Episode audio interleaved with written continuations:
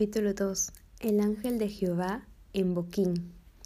El ángel de Jehová subió de Gilgal a Boquín y dijo: Yo os saqué de Egipto y os introduje en la tierra de la cual había jurado a vuestros padres, diciendo: No invalidaré jamás mi pacto con vosotros, con tal que vosotros no hagáis pacto con los moradores de esta tierra, cuyos altares habéis de derribar mas vosotros no habéis atendido a mi voz. ¿Por qué habéis hecho esto?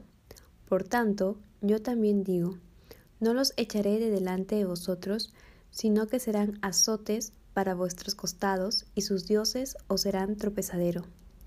Cuando el ángel de Jehová habló estas palabras a todos los hijos de Israel, el pueblo alzó su voz y lloró, y llamaron el nombre de aquel lugar Boquim, ofrecieron allí sacrificios a Jehová. Muerte de Josué. Porque ya Josué había despedido al pueblo, y los hijos de Israel se habían ido cada uno a su heredad para poseerla. Y el pueblo había servido a Jehová todo el tiempo de Josué y todo el tiempo de los ancianos que sobrevivieron a Josué, los cuales había visto todas las grandes obras de Jehová que él había hecho por Israel. Pero murió Josué, hijo de Num, siervo de Jehová, siendo de ciento diez años, y lo sepultaron en su heredad en Timnat Sera, en el monte de Efraín, al norte del monte de Gaas. Y toda aquella generación también fue reunida a sus padres. Y se levantó después de ellos otra generación que no conocía a Jehová, ni la obra que él había hecho por Israel apostasía de Israel y la obra de los jueces. Después los hijos de Israel hicieron lo malo ante los ojos de Jehová y sirvieron a los Baales. Dejaron a Jehová el Dios de sus padres, que los había sacado de la tierra de Egipto, y se fueron tras otros dioses, los dioses de los pueblos que estaban en sus alrededores, a los cuales adoraron y provocaron a ira a Jehová. Y dejaron a Jehová y adoraron a Baal y a Astarot. Y se encendió contra Israel el furor de Jehová, el cual los entregó en manos de robadores que los despojaron, y los vendió en mano de sus enemigos de alrededor, y no pudieron ya hacer frente a sus enemigos.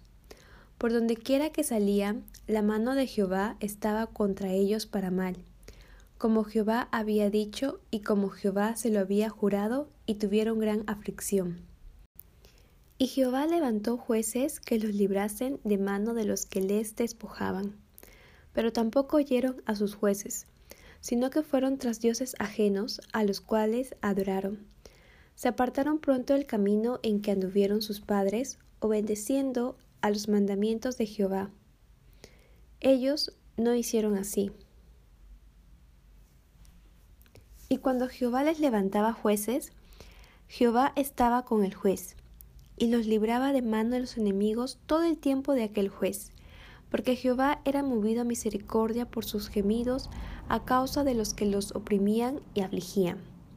Mas acontecía que al morir el juez, ellos volvían atrás y se corrompían más que sus padres, siguiendo a dioses ajenos para servirles, e inclinándose delante de ellos, y no se apartaban de sus obras ni de su obstinado camino. Y la ira de Jehová se encendió contra Israel, y dijo, Por cuanto este pueblo traspasa mi pacto que ordené a sus padres, y no obedece a mi voz, tampoco yo volveré más a arrojar de delante de ellos a ninguna de las naciones que dejó Josué cuando murió, para probar con ellas a Israel, si procurarían o no seguir el camino de Jehová, andando en él como lo siguieron sus padres. Por esto dejó Jehová a aquellas naciones sin arrojarlas de una vez, y no las entregó en mano de Josué.